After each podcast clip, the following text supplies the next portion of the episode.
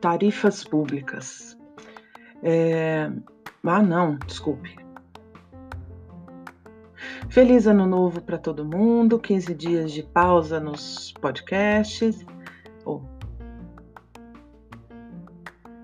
Feliz ano novo para todo mundo, 15 dias de pausa no podcast, mas agora voltando para conversar com vocês sobre a prática da distribuição de valores de preços hoteleiros. Hoje nós vamos falar de tarifa pública e tarifas públicas são é, uma invenção dos anos 2000, é, oriundas desse pensamento e da, da, da teoria que a gente criou é, a partir do fato da invenção da internet, da invenção da comercialização dos hotéis é, pela internet. E o curioso é que elas, uh, no momento em que passam a existir, é, houve um desarranjo geral em termos de segmento que ninguém sabia onde se posicionar, né? E quando eu falo de tarifas públicas, para conceituar, eu estou falando dos valores que se encontram na, na internet abertos para qualquer um é, pesquisar e ver. Basicamente, são os preços que a Trivago é, sentencia e, e, apresenta em comparativos para o teu, teu público final. Né? Uh, elas podem estar linkadas a uma OTA, uma Online Travel Agency, ou uh, uma Online Travel Agency, ou elas podem estar linkadas com uma operadora, que uh, pode ser internacional ou nacional. Nós estamos, nesse momento, uh, avaliando o porquê delas existirem, é, quem são elas, né, e quais são os truques, assim, onde que, onde que estão também as armadilhas, né? Então, truques e armadilhas das tarifas públicas. Então, elas estão disponíveis através desses players, desses é, personagens, e um, elas praticamente in, in, inativam a chamada tarifa balcão, que, ela, que era aquela que se criava para, para ficar à disposição no balcão do hotel e que era o ponto de partida para negociação é, no acolhimento de novos hóspedes. Isso no mundo analógico, né? É, do momento que elas passam a estar na internet, é, é preciso que o hoteleiro tenha em mente que elas são é, o início numa escala decrescente de preço é, da, tua, da tua gestão de tarifas. Né? Quando eu falo decrescente, significa o quê?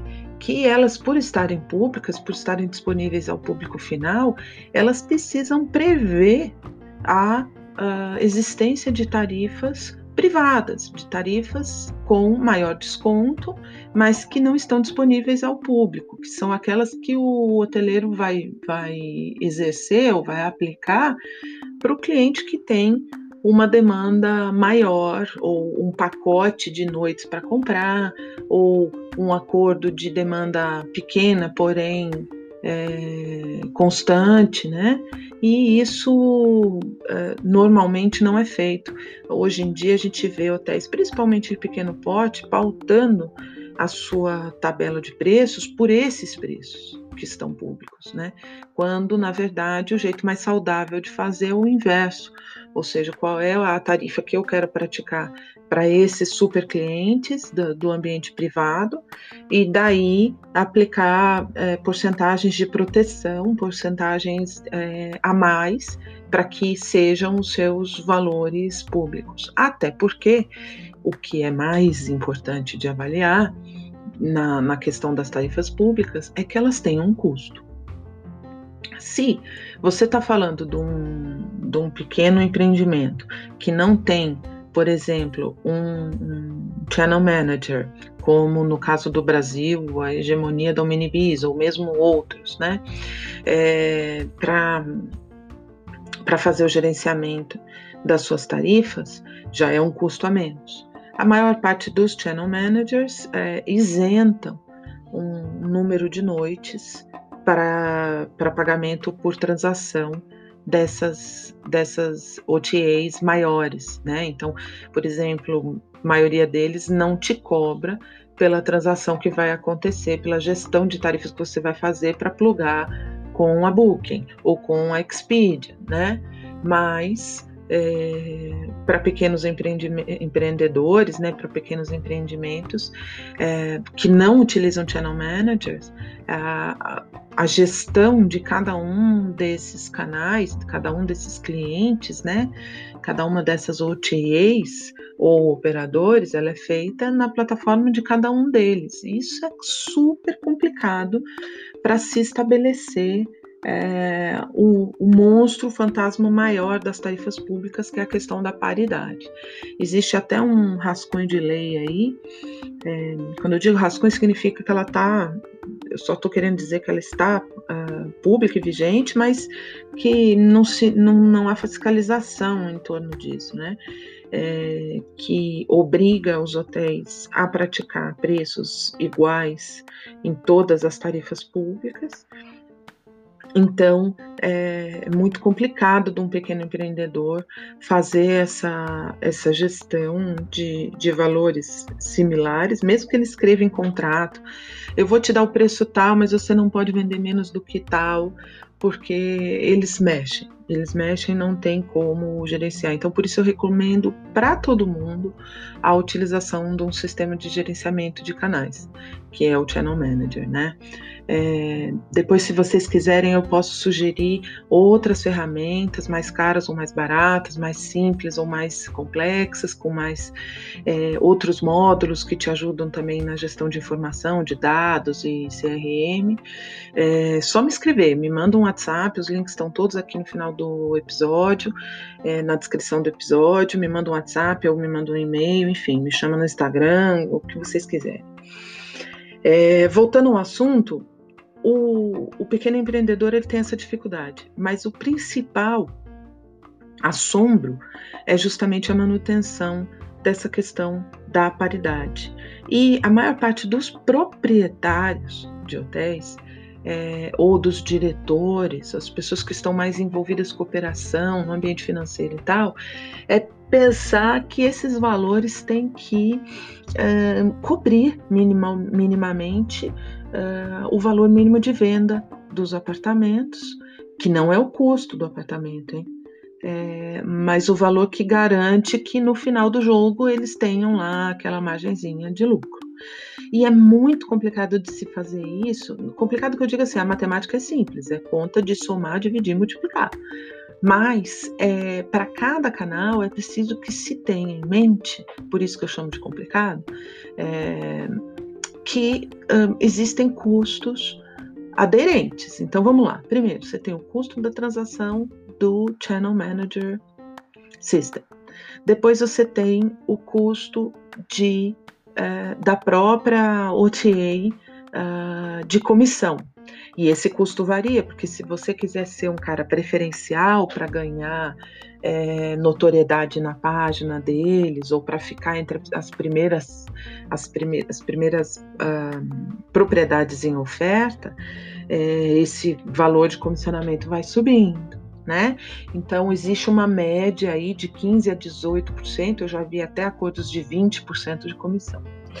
E depois existe um cara que se chama é, oferta, que o cliente, o hoteleiro tem que ter em mente que isso é custo.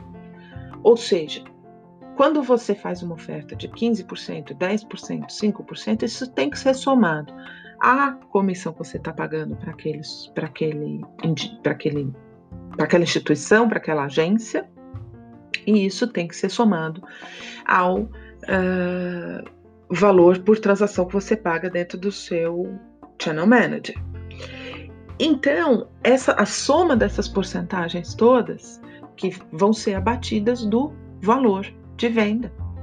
E esse valor de venda é, precisa proteger o custo mínimo de venda que você. O custo não, desculpa. Precisa proteger o valor mínimo de venda que a sua operação exige. E nesse momento, eu não estou abordando, por exemplo, é, aquela proteção para as tarifas públicas, tá? Então é uma engenhariazinha, tá? Uma tabelinha de Excel te ajuda bastante a fazer esse cálculo é, e limitar de fato a sua, a sua operação ou a sua agressividade no ambiente público se você estiver trabalhando de frente para trás, quer dizer, se você começar a desenhar esses seus valores ou a sua tabela de preços calcado, baseado na sua nas suas tarifas públicas. Se você começar invertido, o céu é o limite. Ah, Isabelle, mas aí como é que eu, digamos, o mercado está trabalhando numa média para produtos similares ao meu, trabalhando uma média de 150 reais de, valor de venda. Eu não posso subir esse preço mais do que isso? Pode. Pode, porque senão você come, começa a comprometer a sua operação e começa a sangrar o seu aparelho, que querendo ou não é um cara, como eu já disse várias vezes, extremamente imóvel. Você não consegue, gente, arrancar um hotel de um lugar e botar em outro porque não deu certo naquele lugar. Então, a primeira coisa que o hoteleiro, pensando em distribuição, precisa ter certeza é que ele tem que estar sentado em cima do hotel e dizer: ele é meu e eu tenho que protegê-lo, eu tenho que valorizá-lo. E valorizar não significa cobrar muito mais caro do que o mercado é, por vaidade, por imaginar que você tem um produto aí muito melhor. Mas significa criar margens que te protejam e que não exijam que você trabalhe a 80%, 100% de ocupação para conseguir o lucro que no final é esperado por todo esse custo de operação que você vai ter.